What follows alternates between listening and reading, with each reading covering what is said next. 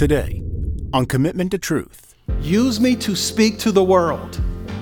Those who do not know you, Jesus, use me to speak to the world. And if you're not speaking to the world, you're not being used by God. And if you're not being used by God, chances are you have not allowed Him to teach you and you're not allowing Him to mold you.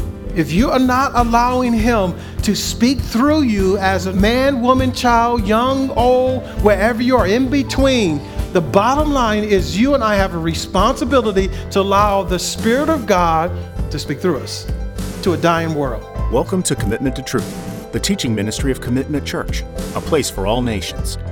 Thank you so much for spending time with us today. Each week, Pastor Cedric Brown and the pastoral team at Commitment Church strive to draw you into a deeper relationship with our Lord and Savior, Jesus Christ. Here is Pastor Cedric, lead pastor of Commitment Church, with today's message. So, we are continuing in a series I've entitled for you, Please Move God. Please, please, please. Maybe we should say, please, please, please, please, please move God. Now, we've been also learning that God is always noticeably moving in our lives in some unique way. Uh, remember, we looked at Joshua chapter 24, which says, verses 13 and 14, it says, I gave you a land on which you had not labored, and cities which you had not built, and you have lived in them. You are eating of vineyards and olive groves which you did not plant. Now, therefore, fear the Lord and serve him in sincerity and truth. So, just like God speaking to the children of Israel when they were inheriting the promised land, they had nothing to do with it. And similarly, there's so many things that God, God is doing in our lives that we have nothing to do with it. We're just waking up every morning, living life, and by God's grace, He is so, so much blessing us and moving in our lives in, in some unique and special ways. Make sense? And as I mentioned before, listen, even the move of God to continue to breathe life into you so you can wake up to you can enjoy the things that He has so graciously given you and I. Uh, we can't negate that and just skip over that and say, God, give me more because he's already given us enough. Especially if you know Jesus Christ as your personal Lord and Savior, the ultimate gift of God is what? Eternal life that's found in Christ and Christ alone. So if he says, That's enough, Cedric, I should be completely satisfied with his move in my life. But yet, we can't not exclude that God does want to do some special things in each one of our lives right? It could be in relationships. It could be that you're in a broken relationship with a son or a daughter. Maybe your marriage is falling apart. Maybe your finances is in disarray. Maybe you're trying to figure your career path out or whatever it may be. There, there's this, this extra move of God, this extra measure of grace that we need God to just, I need you to show up now. And He desires to do that. And as I mentioned to you before, in the book of Isaiah, if you read it in its proper context, it is said about the first 39 chapters of Isaiah had to do with the children of Israel dealing with themselves. Very rebellious, stiff necked, hard hearted people. Matter of fact, he said to them, You are adulterers. You have committed adultery towards me. You're acting like a harlot, he says to them. But then it gets to chapter 65, verse 24, and, the prophet Isaiah says this to the people It will also come to pass that before they, meaning you call, the people call, I, meaning God, would answer. So think about that. Before you even call on me, I want to answer you. Can you imagine that being so much a part of your personal relationship with the Holy God that before you even call on Him, He's about to answer you. Because He knows your thoughts before you think them, He knows what's deeply seated in all of our hearts. So He can if He desires. And matter of fact, I'm sure you, like I, have had scenarios that He did answer and I didn't even ask Him. The text goes on to say in verse 24, Isaiah 60, 65, I will answer you, right? It says, while they, meaning you, are still speaking, I, God, will listening. So as you're, you're speaking, and before you speak, right, because He knows our thoughts before we even say anything, right? He wants to listen. It's not a God that's far off. He's intimately listening, but the reality is, in so many of our lives, we're just not ready for this move of God. Uh, right? I'm not really ready for my wife to respect me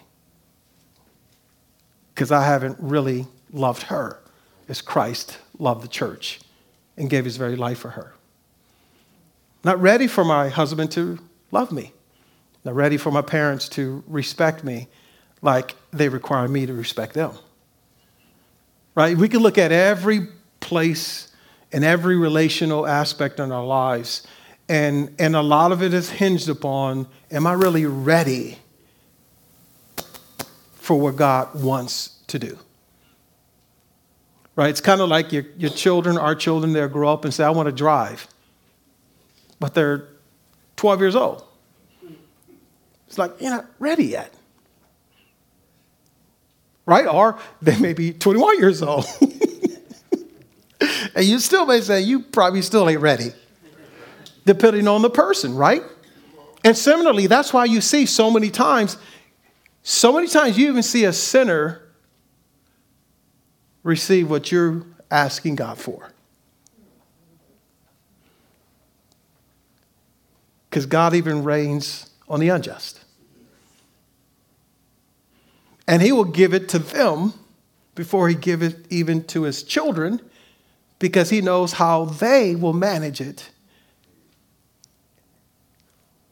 And some in weird way bring him glory. But yet we will hoard it, keep it for ourselves. And he knows that. So I have to move a little slower in that area in your life.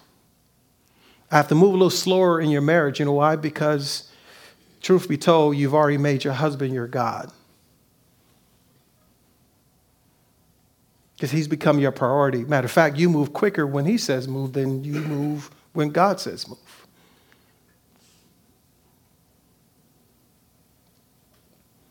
You see how it can, the very thing that God wants to do could be because of me. Not because he's incapable, not because he doesn't want to, but could it be me? Just not ready. And that's why we started off this, this journey really uh, underscoring that God, I want you to move, but you must first move in me. Must first do some transformational work in my heart. Right? Remember, we talked about last week that there's this responsibility of God. Give me the courage to allow you to deal with the sin in me. Right? Remove the planks from my eyes so I can clearly see. What's the source and cause of conflicts among you? Isn't it that there's some issues going on with me. Acts with wrong motives, right? I, I, I want to spend it on me, right? And, and, and all these things really have, doesn't have to do with anything to do with anyone but me. Could it be, look, strangely enough, that you're just believing God for a supernatural move on your job so that you may get that promotion but you never get it, it's because potentially you're not ready for it. Could it be when you get it that you would abuse the power that's given to you? Could it be that uh, you start now prioritizing that job and that career over your prioritization of the cross of Christ? Could be, could not be, only God and you know that. Follow me? And that's that journey, remember we talked about last week. That's the journey you, all of us have to go on is that discovery of God, is it really me? If it is me, deal with me. Just let me be real. That God, I have a problem with managing money because the money's been managing me historically. And just lay it out before God and say, it's my fault. And watch what see any what any good father would do when any child comes to realization that they're wrong. move in me. Today we're going to focus on God move through me. Move through me. God, I will allow you to mold me so you can use me. So, God, my heart now is clean before you. I've, I've discovered and uncovered all these different things in me that I've now came, I've come clean with and said, God, you, you know exactly what I'm dealing with. But now it's time for you to, to start moving and molding and developing me so you can now use me however you choose to use me. In whatever capacity, whatever area you want me to be used. So if you can now open your Bible to 1 Corinthians chapter 2, verses 6 through 11. 1 Corinthians chapter 2, verses 6 through 11 uh, defines our first area, which is God, I'll let you mold me with your wisdom. So mold me with your wisdom, not my wisdom, not the wisdom of this world, not the wisdom of my mother or my father, not the wisdom of my grandparents, not the wisdom of some whomever that you are depending on, but mold me with your wisdom. Listen to what 1 Corinthians chapter uh, 2, verses 6 through 13 says. Yet we do not speak wisdom among those who are mature. A wisdom, however, not of this age, nor of the rulers of this age who are passing away, but we speak God's wisdom in a mystery, the hidden wisdom which God predestined before the ages of our of, ages to our glory. The wisdom which none of the rulers of this age has understood. For if they had understood it, they would not have crucified the Lord of glory. But just as it is written, things which eyes has not seen, ears have not heard, and which have not entered the human heart that God has prepared for those who love Him. Sounds like our lives, doesn't it? God, what have you prepared for me? Because I love you.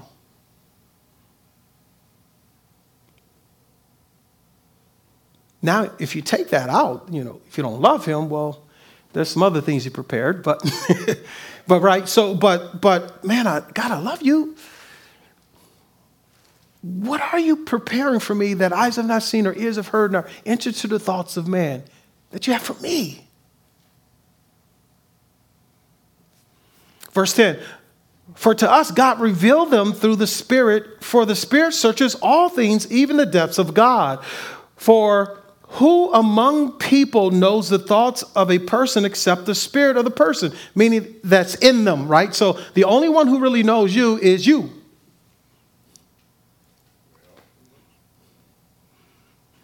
So also the thoughts of God no one knows except whom? God, or the Spirit of God. So if I want to know God, I must know His Spirit. And His Spirit is only accessible and available to those who have what? Put their faith and trust in the finished work of Jesus Christ. So, no relationship with Christ, God through Christ, no Holy Spirit who lives within you. Therefore, you have no knowledge of God and what God wants of you. Or you could say it this way if I've put my faith and trust in the Spirit of God, in, in, in the finished work of God through Christ, and His Spirit lives within me, but yet I still don't know God, could it be that I am not listening and obeying and being led by the Spirit of God who lives within me, who gives me the wisdom of God, the knowledge of God, the heart of God, the mind of God?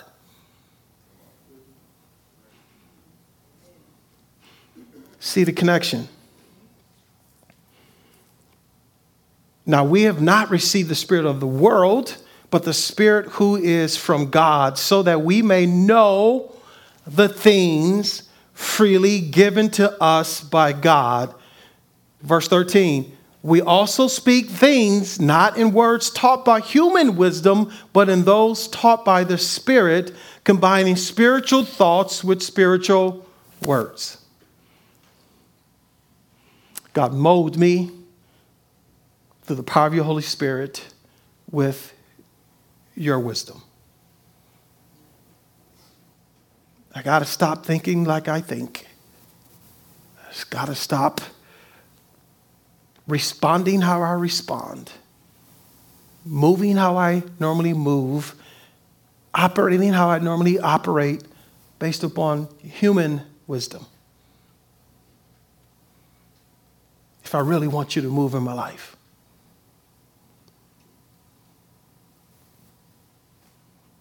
God is not going to move through fleshly tendencies. He's not. God wants to mold us with life skills, wisdom. Look at verse 6 again. A wisdom, however, not of this age. Wisdom is here, part of the definition of the word wisdom is skill, tact, expertise in any art, skill in the affairs of life. So, if, if you today need to navigate life in a way that it is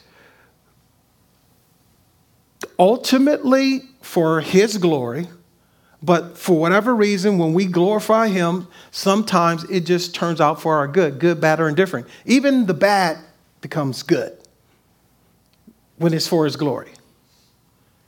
If I need that GPS, if you would, for my life, it comes through whom? A wisdom, however, that is not of this age. God will give you and I life skills based upon his wisdom to know how to skillfully and tactfully, with great expertise, manage the affairs of life. That's what he promises. But then also, God wants to mold us with wisdom that is not of this world. Listen to verse 6 again. A wisdom, however, that is not of this age. The word age means this not of this period of time. So think about that. We're in a very precarious time. God's wisdom is not of this time because it's timeless, because He's a timeless God. So many times we make decisions based upon times. You follow me? Well, you know, just like last time. Well, you know, in the 60s, well, you know, in the 70s, well, you know, now, you know, it, it's 2023. Well, you know, I can't believe it. We've never seen a time like this. God is not constrained by time. His wisdom is not constrained by time. So, not of this age, not of this time period. It is a perpetuity of time, not of this universe. That's the wisdom God promises us. But we must allow this wisdom to take hold of us. God wants to mold us with life skills God wants to mold us with wisdom not of this world. And this word wisdom goes on to be defined this way the simplicity of the gospel. The, do you realize the gospel fits every narrative? It fits every cultural perspective, racial perspective geographical perspective, the gospel is the only thing that is able to cross pollinate. Language cross pollinates it all. This wisdom, also, where wisdom goes on to be, further be def, defined as supreme intelligence, such as belonging to only God. Who in their right mind wouldn't want supreme intelligence?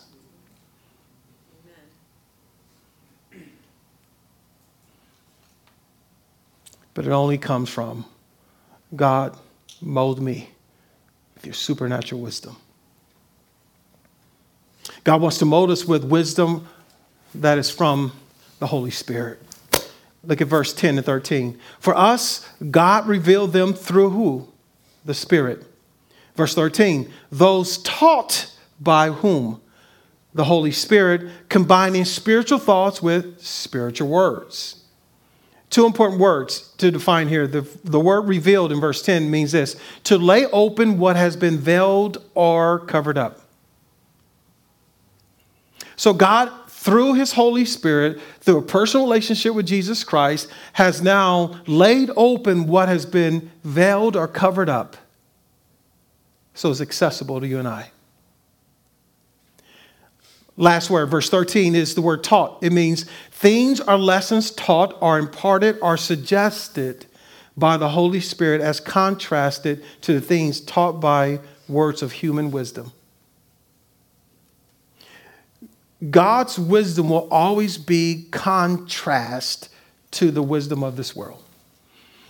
Or you could say it this way God's wisdom many times may not make sense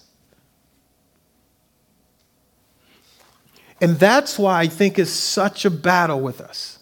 Because we're encased in this flesh, we live in this world, we have accumulative wisdom over time. So for God to somehow interject his opinion, his wisdom, it causes tension because it's like, wait a minute, no, no, no, I've been doing it this way for so long. Matter of fact, my parents and my grandparents and their parents told me this, right? And so it has to be right. And why am I having this, this contradictory opinion from the Holy Spirit? It's just the way it is. It's kind of like this. Have you heard of the story of the lady with the ham? All right, let me tell you a story if you haven't heard it. All right, so this this this lady uh, gets married, and now she's preparing her first uh, Christmas ham, right? And she cuts off the ends of the ham, puts it in a pot, and the husband questions, "Why are you cut, cutting off the ends of the ham? Is, that's the best part of the meat. Why are you cutting it off?" And she said, "Well, you know, that's the way I saw my, my mother and my grandmother make their ham." And then she calls her mom, "Hey, mom." You know, why do you cut the ends of the ham off? he says, I don't know. I just saw your grandmother cut the ends of the ham off, and that's the way I normally do, cut the, you know, ends of the ham off. So then she called her mom, the grandmom, and said, Well, mom, why do you cut the ends of the ham? He said, Well, the reason why I cut the ends of the ham off is because I never had a pot big enough for it to fit in.